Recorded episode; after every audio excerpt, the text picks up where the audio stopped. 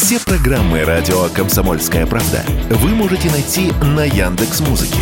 Ищите раздел вашей любимой передачи и подписывайтесь, чтобы не пропустить новый выпуск. Радио КП на Яндекс Музыке. Это удобно, просто и всегда интересно. Отдых в России. Рассказываем о самых интересных местах в нашей стране и как туда добраться.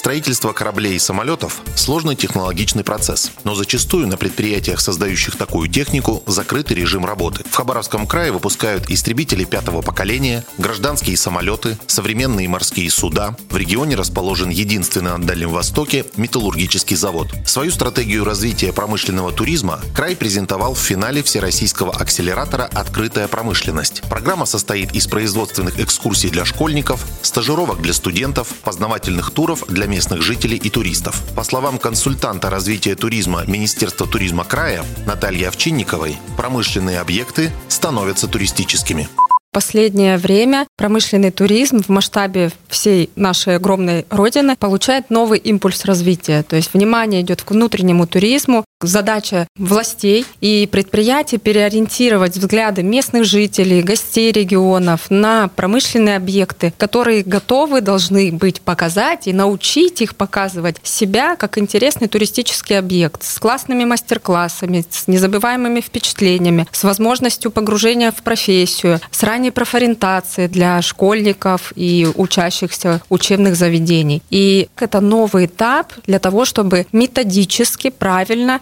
разрабатывать туристические продукты на базе промышленных предприятий. Один из участников акселератора – Хабаровский судостроительный завод. Сейчас здесь обкатывают производственно-техническую экскурсию на руководителях турфирм, школьниках и студентах. Как рассказала ведущий эксперт Министерства туризма Хабаровского края Валентина Неретина, приглашать сторонних гидов не планируют. Зачастую, если вот мы говорим о промышленном туризме, практика такова, что все-таки встречает группу туристов именно сотрудник предприятия, который там работает, и он назначен руководством на проведение вот таких экскурсий.